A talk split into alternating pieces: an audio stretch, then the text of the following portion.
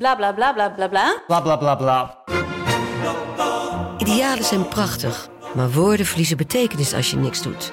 Dus laten we met z'n allen wat minder praten en meer doen. Bij Agmea zijn wij vast begonnen.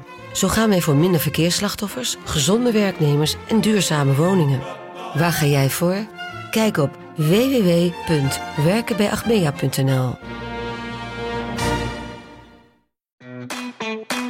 Hey VIZSM-luisteraar. Wil jij genieten van de beste VI Pro-artikelen, video's en podcasts? En wil jij nog meer inzichten krijgen rond al het voetbalnieuws? Word dan nu lid van VI Pro. Voor exclusieve podcasts, tactische analyses, interviews met spelers en financiële inzichten. Ga nu naar vi.nl slash zsmpro voor de scherpste aanbieding.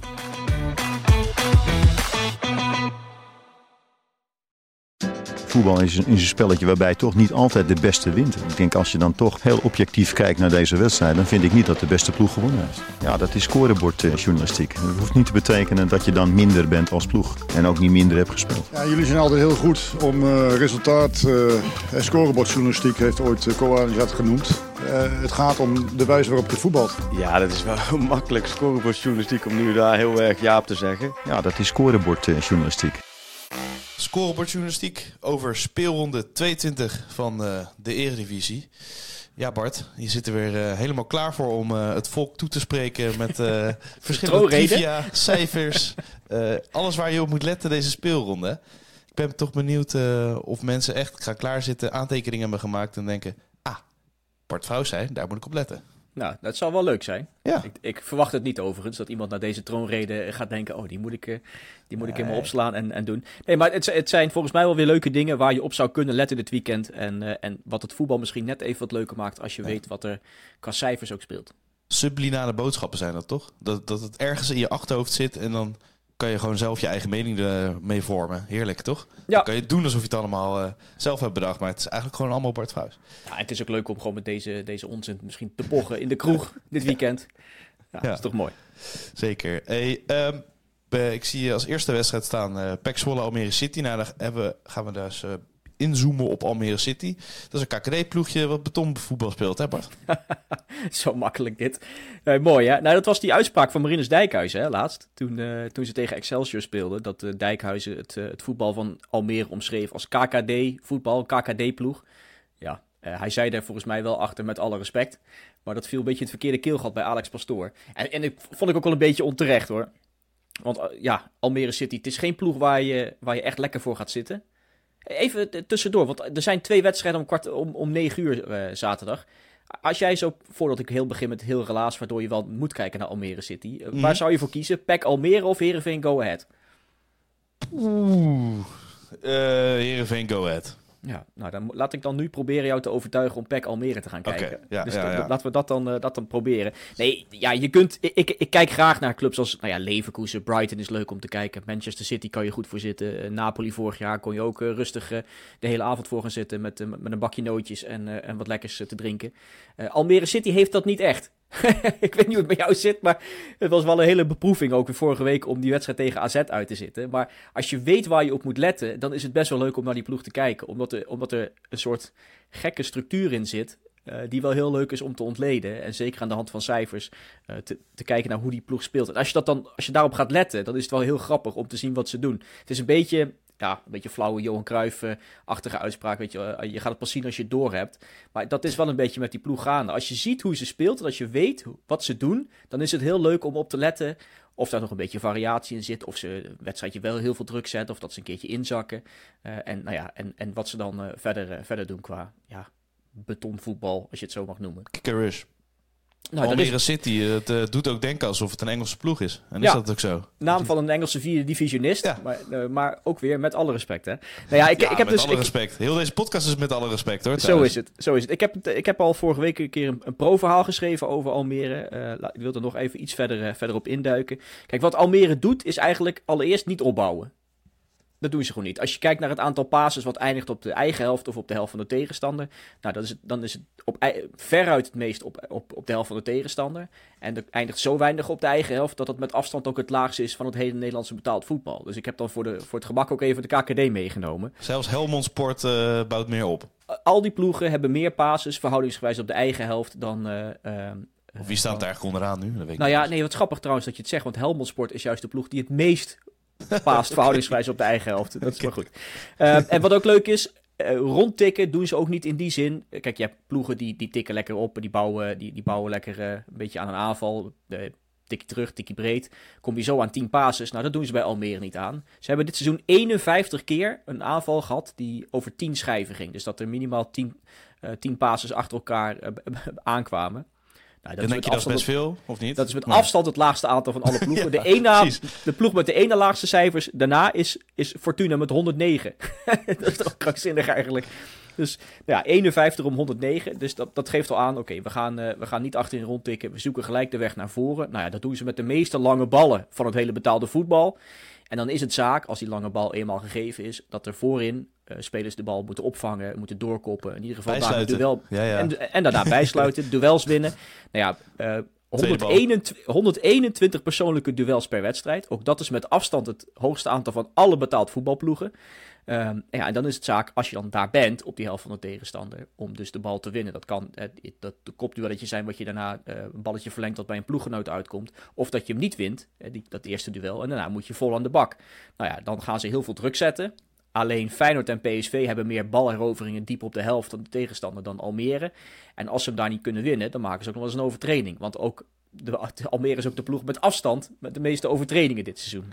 Ja, maar je, kan dus ehm, qua spel ook wel zeggen dat het juist heel uh, attractief is, toch? Op, op, op een bepaalde manier.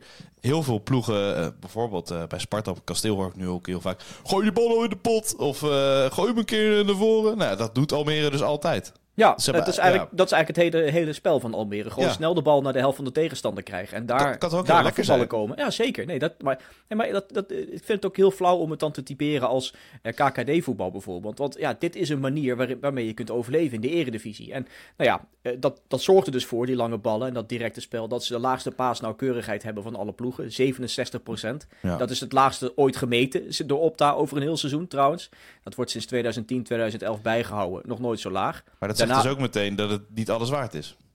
Die, nauwkeurigheid. Ja, nou ja, nee, nee, ja, nee in, in die zin zegt het, het zegt niet over of je gaat winnen, ja of nee. Maar het zegt wel over de manier van spelen. Ja. En dat ze dus direct spelen en dat er een hoop misgaat in die passing.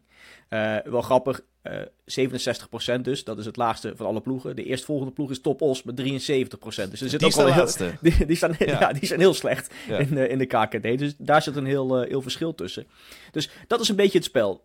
Ze komen moeilijk tot Pasen, dat willen ze ook niet. Lange bal geven, daar het uitzoeken. En met dat spel, dat is het knappe eigenlijk, ontregelen ze ook heel veel andere ploegen. Want als je de 18 wedstrijden met de laagste paasnauwkeurigheid in totaal bekijkt, dus zowel Almere als de tegenstander bijvoorbeeld, dus de, beide ploegen, hoe, hoeveel van de paas er misgaan, dan staat daar 16 keer een wedstrijd van Almere in. En niet alleen omdat Almere zo slecht speelt, maar ook omdat ze andere ploegen gewoon heel uh, uh, het zo moeilijk maken met het hoge druk zetten en zo, dat die niet aan spelen toekomen. Nou ja, Ajax had de, laatste, de laagste paasnauwkeurigheid van dit seizoen van Ajax was in het Janbar Stadion. Zo zijn er een heleboel clubs die daar heel veel moeite hebben om, uh, om tot spelen te komen. Dus is het mooi? Nee. Is het leuk om naar te kijken? Ja, ligt eraan met wat Ja. voor blik je ernaar kijkt. Wat het kun is je in ieder geval eh, ongebruikelijk, waardoor het verrassend is. Ja, want kun je ervan genieten? Ja, ik kan er wel van genieten. Dat, dat, dat, ik vind het wel aardig. En het levert ook nog eens resultaat op. Want ja, ze staan dertiende nu met 24 punten. 12 punten boven, een, eh, boven de rechte, rechtstreekse degradatieplekken. 6 punten boven na-competitie. Het werkt perfect. Ze pakken een punt tegen AZ. Ze pakken regelmatig punten in eigen huis. Ja, sommige wedstrijden zijn echt niet om aan te zien. Want die Nee. wedstrijd thuis tegen Fortuna, nou ja, daar viel je eens echt bij in slaap. Alleen als je weet van hoe ze spelen en hoe, hoe, eh, hoe ze tot hun punten komen, ja, dan kun je daar eigenlijk alleen maar een beetje, eh, moet je zeggen, ja, alle respect daarvoor. Ja. En, en knap gedaan. Maar wel een beetje medelijden met die middenvelders. Want die, die hebben en nekpijn en Het middenveld kun je net zo goed uh, afschaffen. Nou ja, in eerste instantie wel. Want daar gaan in eerste instantie al die ballen overheen. Maar daarna moeten zij aansluiten. En is het aan hen om heel veel druk te zetten. En dat doet Pierre Koopmijn dus bijvoorbeeld heel goed. Als speler met de meeste ballenheroveringen in de eredivisie. En overtreding ook, toch? Of, en overtreding, ja, ja. ook met afstand. Dus dan, dan, komt, hij, uh, dan komt hij in beeld van oké, de bal valt, uh, valt daar voorin. ze proberen, de tegenstander probeert hem weer aan te nemen of weg te werken. En dan komt Koopmijn samen met een balherovering. Om te zorgen dat, dat AZ diep op de helft van de tegenstander weer, weer in balbezit komt. En de keeper valt op hè, bij Almere City. Ja, ja uh, Noord Bakker. Uh, alleen PSV en Feyenoord hebben dit seizoen vaker de nul gehouden dan Almere City. Almere deed het al acht keer, dat is al knap.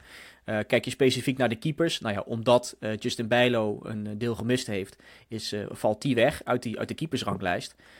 En heeft alleen Walter Benitez vaker een clean sheet gehouden dan Noordin Bakker. Dus dat is best wel opmerkelijk dat de, dat de ploeg als Almere zo, zo'n keeper aflevert die hoog in die lijstje staat. kijk je naar zijn cijfers, dan heeft hij ongeveer 3,7 goals voorkomen op basis van de kwaliteit van de schoten op zijn doel. Nou, dat is best wel aardig. Moet je er wel bij zeggen, Almere krijgt natuurlijk een hoop schoten tegen. Een stuk meer dan andere ploegen. Dus als je het afzet tegen uh, het aantal schoten dat je tegenkreeg en hoeveel je dan voorkomen hebt, dan staat hij ongeveer op de achtste plek. Vind ik alsnog een goede score. Uh, maar ja, qua clean sheets doet hij in ieder geval mee met de top. Uh, en waar je dan dit weekend op moet letten. Nou, ik zei net al dat Almere eigenlijk direct de weg naar voren zoekt. Nou, dat doet die keeper dus ook, Noorden Bakker. Uh, als hij, als hij een bal uitspeelt of, uitpa of, paast of iets dergelijks, dan is het eigenlijk altijd gewoon hup, direct naar de helft van de tegenstander. En niet dat gemier met tik op eigen helft. Nee, gewoon lang. Maar negen... voor een keeper, toch? ja, absoluut. Nou, je weet wel dat je gewoon niet zoveel hoeft te doen. Nee. In die zin van uh, geen, geen moeilijke opdrachten of, uh, of combineren. Nee, gewoon die ding naar voren hensen. En uh, dan hebben we het wel gezien. 19% van zijn passes eindigt slechts op eigen helft. De eerstvolgende keeper in dat ranglijstje is Stijn van Gassel met 40%. dat is ook bijzonder, dat is een hè? verschil. Wat een enorm verschil.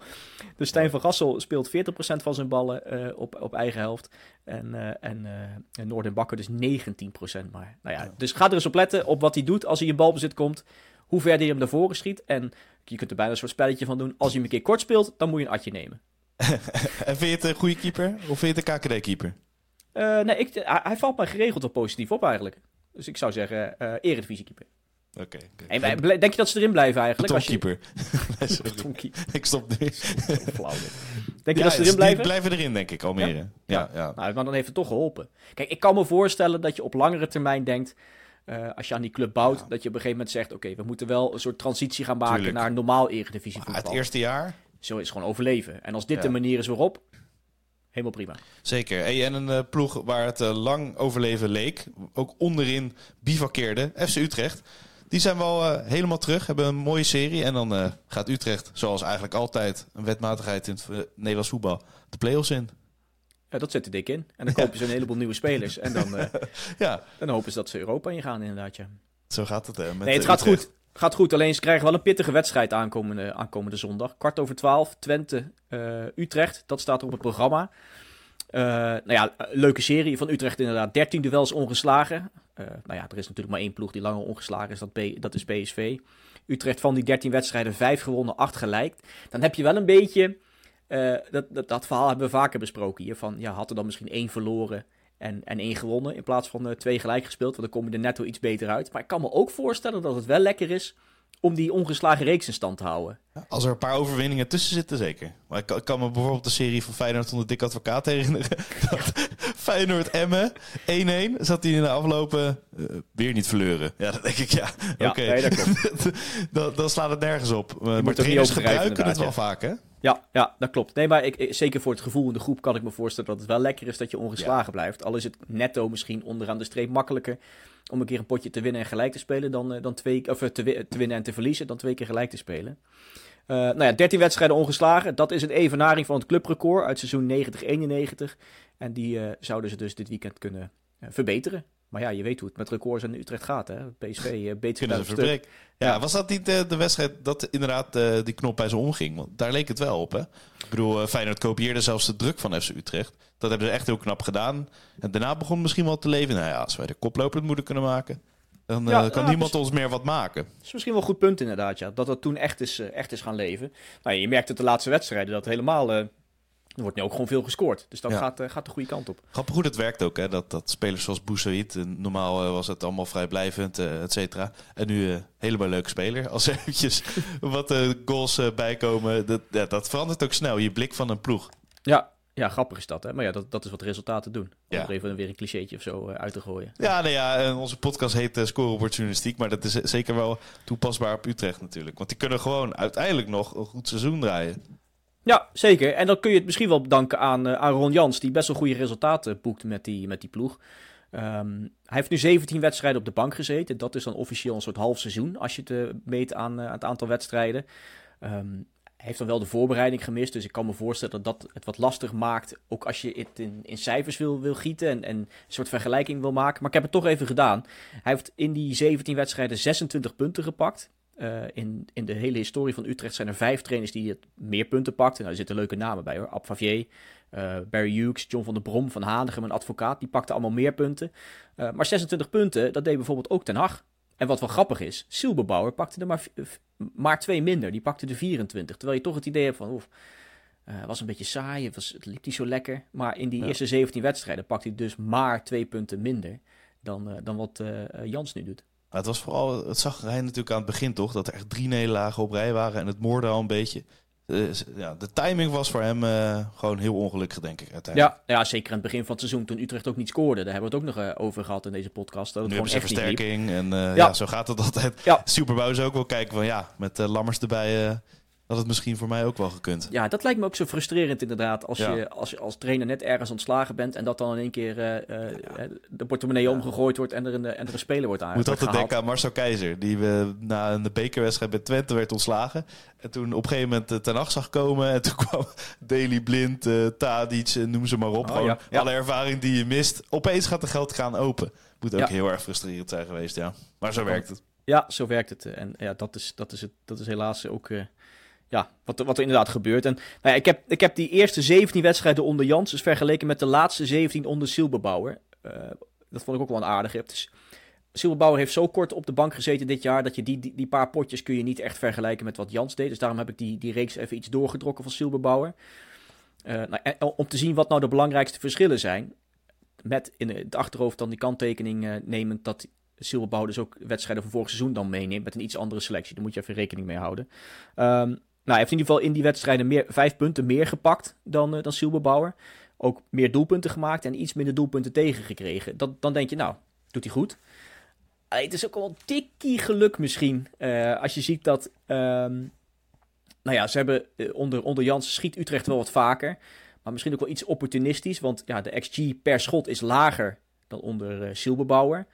Um, en ze hebben ook iets meer weggegeven qua expected goals. Alleen ja, een stuk minder tegengekregen. Ze hebben 4,5 goal minder tegengekregen onder Jans dan eigenlijk verwacht had mogen worden uh, op basis van expected goals. Dus er zit her en der toch wel misschien een klein snufje, klein, zo'n klein snufje uh, geluk bij. Dat mag je bijna niet zeggen, maar wel dat het dat heeft niet tegengezeten. Laat ik nee. dan zo, uh, zo stellen. Maar is toch allemaal onzin, expected goals? Dat las ik op X. ja, ik hoor het ook wel eens voorbij komen inderdaad, ja. Maar, uh, Moeten we weer stoppen? Ik gebruik het toch nog één keer dan. ja, ja, bij de gratie van uh, iedereen. Ja. ja. En wat grappig is, balbezit nagenoeg gelijk. Als je Jans en Silberbouwer vergelijkt. Paasnauwkeurigheid ongeveer gelijk. Uh, Utrecht komt nu onder Jans wel wat vaker in het strafschopgebied. Geeft wat meer voorzetten. ja, wat ik zei, ook als je ziet dat het aantal schoten iets omhoog is gegaan. Maar wel uit mindere positie. Het lijkt iets opportunistischer. Ja. Um, en ja, voorlopig loopt het goed. En, en zeker die laatste twee wedstrijden, wat ik al zei. Twee wedstrijden op rij, vier keer gescoord. Nou, dat, dat begint te lopen. Houdt het ook sowieso altijd wat simpeler als hij bij een ploeg uh, binnenkomt natuurlijk. En daar staat hij wel ook onbekend. Dat hij het niet veel, heel, ja, te moeilijk maakt voor zijn voor ploeg. Misschien had die ploeg dat ook wel nodig ten opzichte van Silberbauer. Ja, nee, dat zou goed kunnen. Wel bekend staat als, als een trainer die iets, iets dieper op de materie ingaat. Maar ja, ja. Het, het, is niet dat Ron Jans de bal in het midden gooit. nee. nee. Het klinkt altijd zo lullig als, als iemand het simpel houdt dat dat goed is. Maar voor sommige ploegen kan, dat, kan het echt zo zijn. Helemaal als je het overneemt natuurlijk. Ja, nee, mee eens. Mee eens. Ik, ik, kan me voorstellen dat inderdaad bij sommige ploegen, ik had het daar uh, van het weekend ook over, dat je, dat je het idee kreeg bij, uh, uh, dat bij Vitesse onder Cocu, dat het soms iets te moeilijk was. Dat Cocu het moeilijker kon overbrengen, omdat hij zelf op zo'n hoog niveau gespeeld had. En, te veel maar, opdrachten ja. Ja, dan krijg je ook een beetje mee vanuit die club dat dat misschien ook wel het geval was. Dat je dan denkt, ja, hou, hou het simpel, gooi die bal in het midden inderdaad. En, veel plezier. Ja, ga lekker voetballen. Ja, bij de, oh, zou dat dan wel helpen? Ja. Ja, soms wel als je gewoon echt heel veel goede voetballers hebt. En ook als je een team hebt met gewoon heel veel gasten die soms maar gewoon iets doen.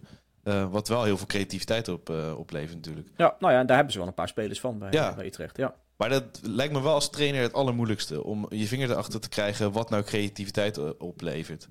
Want we gaan, we gaan het zo bijvoorbeeld over Feyenoord hebben. Maar daar heb je ook soms het idee dat er een soort keurslijf nu voor spelers is. Waar je, waar je niet zo snel uitkomt. Ja, ja kan en dan wordt het voorstellen. voetballen. Ja, ja, en het, het- het- zeker ook met, met sommige posities is dat inderdaad wel lastiger als je helemaal in een, eh, in een soort mal wordt gedrukt waar je aan Ja. moet houden. Terwijl, je, terwijl die vrijheid misschien beter zou kunnen zijn. AZ. Is een soort filosofisch gesprek wat we nu houden. Ja, maar- nee, maar het, het, het is denk ik wel zo. Hè. Bij AZ merk je dat ook wel. eh, allemaal eh, ja, wat, wat bravere jongens die zich goed aan hun eh, rol houden. Maar eh, ja, er komt niet zoveel uit. Dan. Nee, dan mis je een, een zo'n soort rebel Ja. of een paar rebellen die dan denken, ik ga toch eens Ja. hier staan. Of, eh, ik, vind dat, ik vind dat altijd zo'n mooie anekdote als, dat, eh, die je vaak hoort als het over het WK van 2010 gaat. Dat Sneijder die bal inkopt naar die corner eh, tegen Brazilië. En dat iedereen zei, ja, ik heb geen flauw idee wat hij daar deed. Dat was helemaal niet de afspraak. Hij had er helemaal niet moeten staan. Ik heb het, ik heb al verschillende mensen horen zeggen. Ook volgens ja. mij André Ooyer laatst eh, in de podcast. En die zei, ja, die- hij ging daar maar gewoon staan. Hij komt hem binnen. Dat was prima. Alleen Ja. iedereen dacht, wat doe je daar in hemelsnaam? Of eh, Joey Veerman die een goal maakte voor PSV. En eh, oh, je was terug aan het verdedigen. Nee, ik stond gewoon nog daar. omdat ik niet goed ging verdedigen. Die werd, was toch die goal tegen Twente volgens mij Ja, inderdaad. volgens mij waarin die omschakeling niet genoeg meeliep en uiteindelijk daarvan profiteerde. Ja, ja. Het is ook gewoon, gewoon vaak wat de wedstrijd je biedt. En eh, toevalligheden natuurlijk. Ja. Hey, maar eh, is Sam Lammers zo'n speler? Eh, oh, dat is een goede vraag. Ik heb hem wel heel veel leuke dingen zien doen. Ik weet niet of hij dan eh, de, de, Ja. dat allemaal deed op puur in de, eh, intuïtie en niet... voor een eh, spits kan hij goed, goed dribbelen en eh, is hij bewegelijk voor, voor een lange speler. Ja, mooie goal trouwens ook, hè, afgelopen weekend. Ja. Echt vanuit een moeilijke hoek in zo in de kruising eh, jagen, was knap. En die assist vond ik eigenlijk nog wel mooier. Ja. Dat was een heel gevoelig balletje was dat, hè? Hij, hij zei zelf ook, ik ben beter geworden. Maar daar lijkt het ook echt wel op, toch? Ja, ja. Nou, ik vind het een fijne winteraanwinst. Niet alleen voor, eh, voor Utrecht, maar voor de hele eredivisie. Het is fijn om zulke soort spelers weer in de competitie te hebben. Eh, vijf potjes gespeeld. Nou ja, die goal waar ik net over had, dat was zijn eerste goal. Die assist, dat was zijn derde al. Dat eh, tikt lekker aan. Alleen was het wel allemaal in eigen huis. Nou heeft hij ook maar twee potjes uitgespeeld. Maar daarin had hij nog geen, eh, geen doelpunt of assist. Eh, dat eh, gebeurde dus allemaal in de Galgenwaard. En ze spelen dit weekend dus uit bij, bij Twente. Nou, zou kunnen. Ja. Hij, hij staat er natuurlijk voor zijn goals, maar die assist, dat was, daar is hij wel belangrijk mee geweest. Ik zei al, drie dus, na vijf potjes in het shirt van Utrecht. Nou, daarmee is hij de derde speler deze eeuw. En dat vind ik altijd leuk om zulke soort dingetjes op te zoeken en, en te lezen. Al is het maar omdat je dan namen hoort dat je al heel lang niet meer, niet meer langs hebt zien, zien komen. Darl Douglas deed het ook. Drie, goal, of drie assists in zijn eerste vijf wedstrijden voor Utrecht. En Rubio Rubin. Ken je Mooi die naam. nog? Ja, nee, goed hè?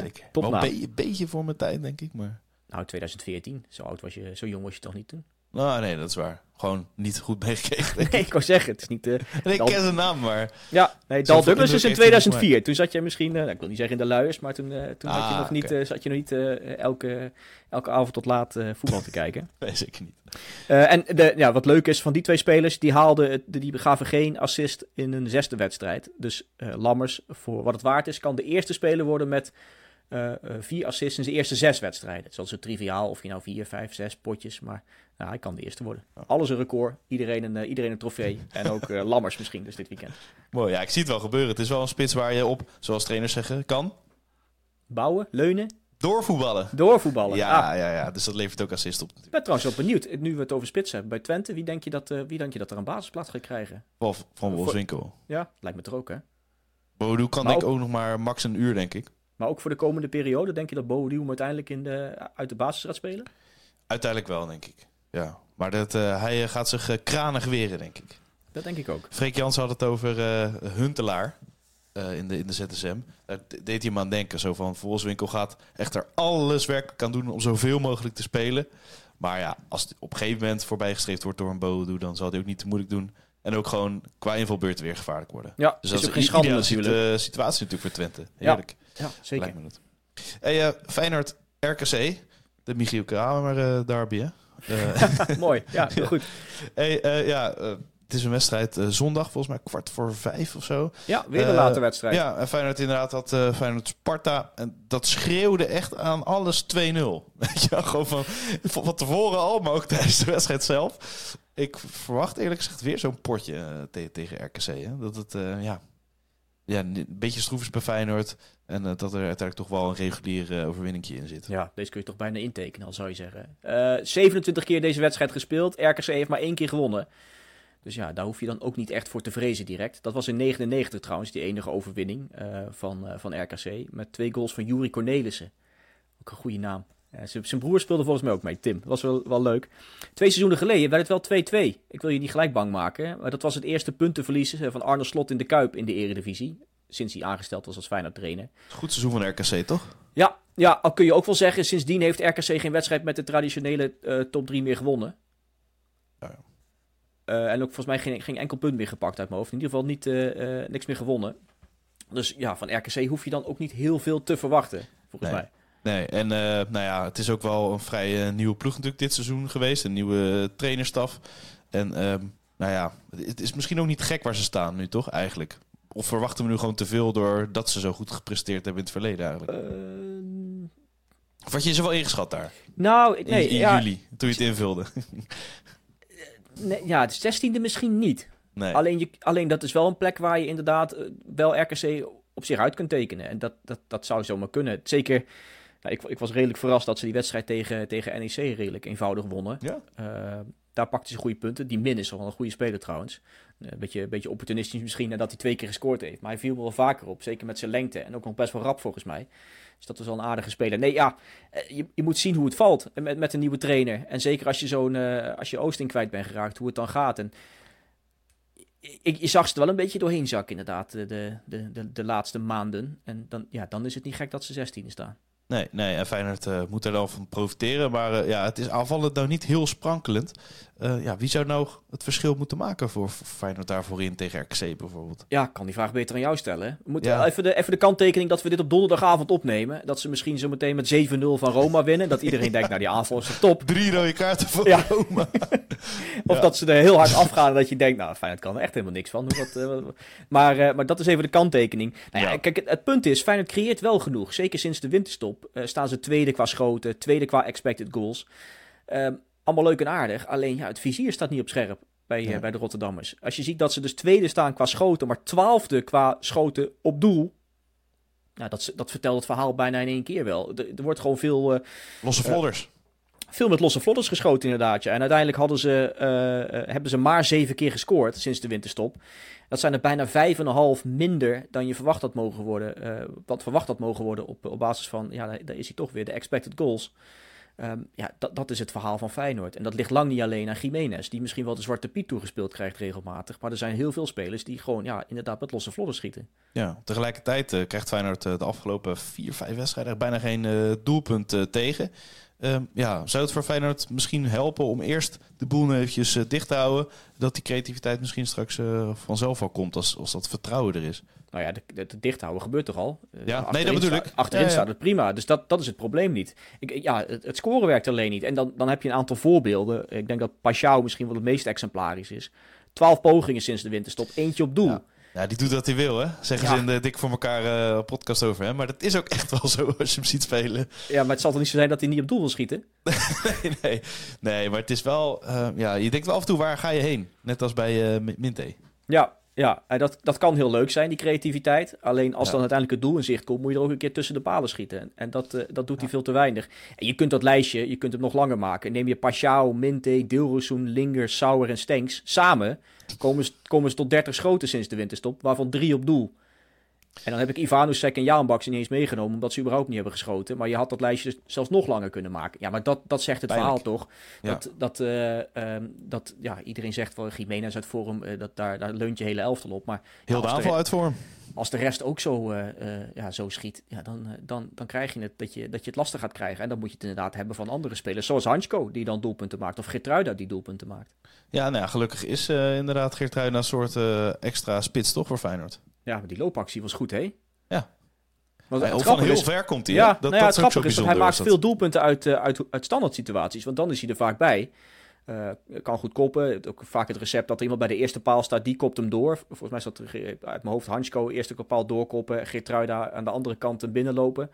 Uh, dat is wel een, een beproefd recept. Maar nu uit een open spelsituatie, waarin die echt van met, met zeven mijlslaars die 16 in kwam rennen en die bal binnentikt. Was echt goed. Ik, ik geniet sowieso van Geertruida dit seizoen.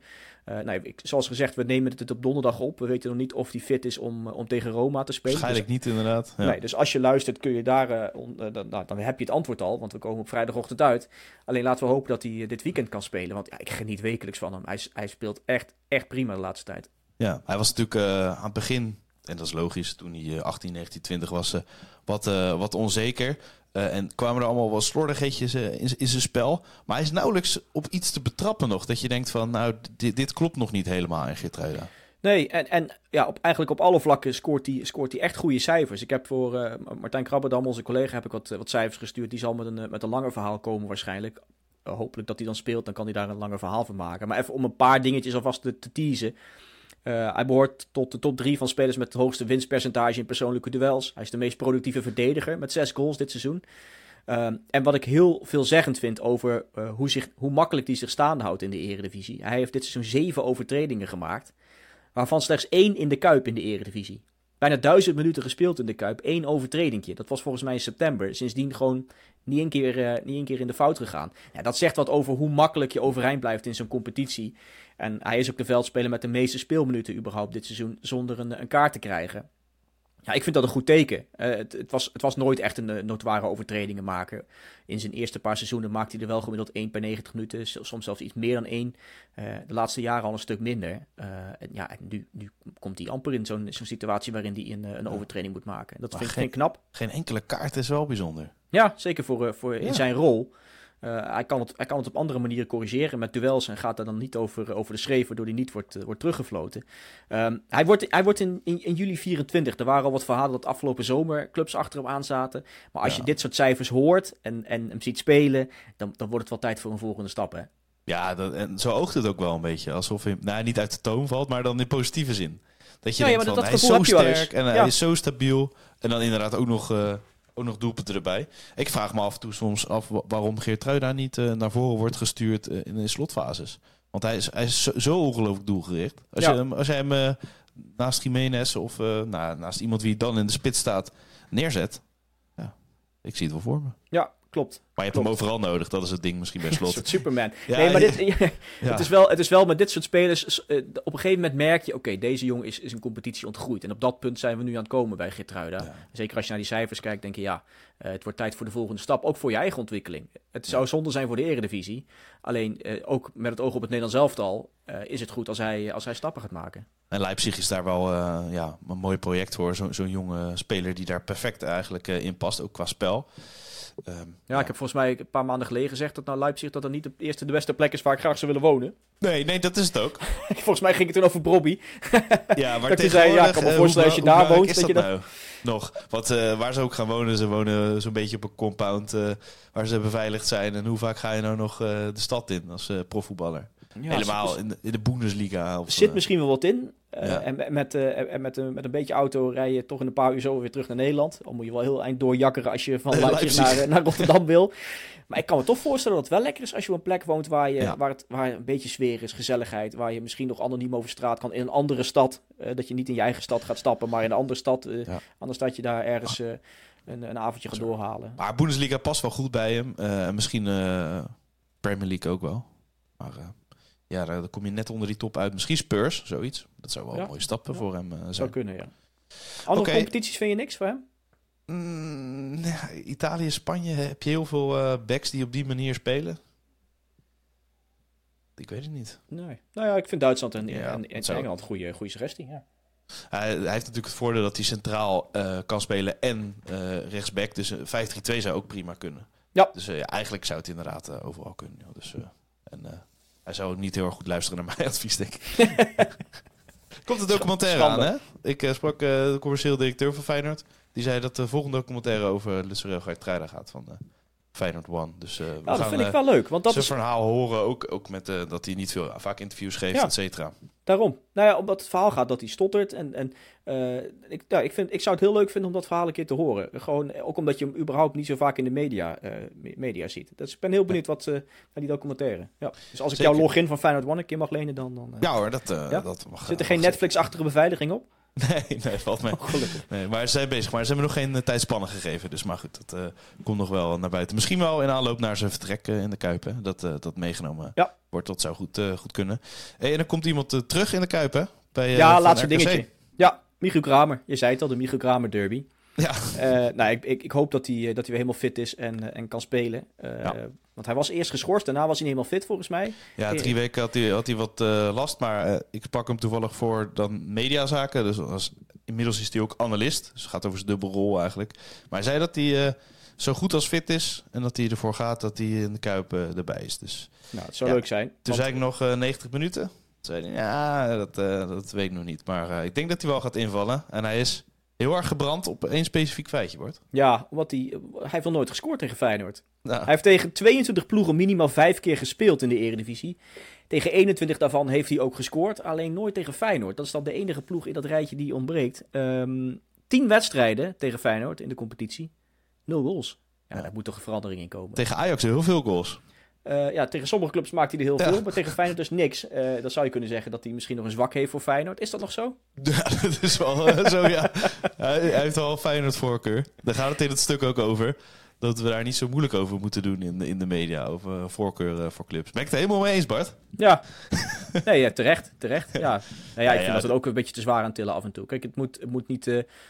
als je het weet, dan kun je het ook makkelijker in, inschatten. Wat, wat iemand zijn... Of, of de, ja, verborgen agenda's, daar ben ik helemaal niet van. Maar dan kun je, ja, maar, kun je een beetje, ja. weet je hoe iemand praat. Dat is er helemaal niet zo erg. Als je, en iedereen, laten we eerlijk zijn, iedereen in deze wereld eh, kijkt al van kind van voetbal. Heeft, uh, heeft ja. toen een keer een voorkeur opgedaan als, als, uh, met, met, met een club en dat soort dingen. ik heb vrienden die dus echt zeggen dat ze geen voorkeur hebben. Dat vind ik toch wel echt bijzonder. Die, die zeggen van ja, het maakt mij echt niet uit. Maar inderdaad, ergens deep down, je sliep in een pyjama of je werd enthousiast van voetbal door een team of een ploeg. Ja. of een speler. Dat is tegenwoordig ook natuurlijk. Hey, stel dat het, dat het 5-0 staat voor Feyenoord en Kramer maakt er een voor RKC. Krijgt hij dan een applaus? Hoe werkt dat? 100 procent. Ja? ja? iedereen Gaat ervan genieten? Ja, sinds een potje koket, hij werd een beetje, nou niet verketterd of zo, maar ze vonden we een beetje een flatrol natuurlijk op een gegeven moment. Hoe die, hoe die weg is gegaan. Maar ja, dat is wel helemaal gekeerd hoor. Volgens mij is hij hartstikke populair. En uh, dat komt dus ook wel doordat hij bij Rijnmond aanschuift. Bij Veronica Offside, bij Studio Voetbal. Dat je ook een beetje het Rotterdamse geluid hoort. Ja, ja wat goed. Wat goed. Snee, nou ja, leuk. Ik, ik hoop dat, hij dan een, uh, gegund wordt. Ja, nou hoop dat hij dan een doelpunt maakt. Dus eventjes uh, resume. Ga let op Almere City. Lange ballen van de keeper. Het, de voetbalstijl. Moeten opletten op een doelpuntje van uh, Kramer. Ja. het schieten van, van Pashao en de andere Feyenoord aanvallers. En, uh, lange ballen van Almere inderdaad. Ja, ja, ja, nou, daar, hebben we, daar zijn we toch heel eind, hebben we toch heel wat huiswerk meegegeven volgens mij. Zeker, dat komt helemaal goed. nou, Bedankt voor uh, dat Bart. En iedereen kan er lekker van graag niet in het weekend. Ja, veel plezier. Voetbal is een, is een spelletje waarbij toch niet altijd de beste wint. Ik denk als je dan toch heel objectief kijkt naar deze wedstrijd, dan vind ik niet dat de beste ploeg gewonnen heeft. Ja, dat is scorebordjournalistiek. dat hoeft niet te betekenen dat je dan minder bent als ploeg. En ook niet minder hebt gespeeld. Ja, jullie zijn altijd heel goed om resultaat scorebordjournalistiek heeft ooit uh, dat genoemd. Uh, het gaat om de wijze waarop je voetbalt. Ja, dat is wel makkelijk scorebordjournalistiek om nu daar heel erg ja op te zeggen. Ja, dat is scorebordjournalistiek.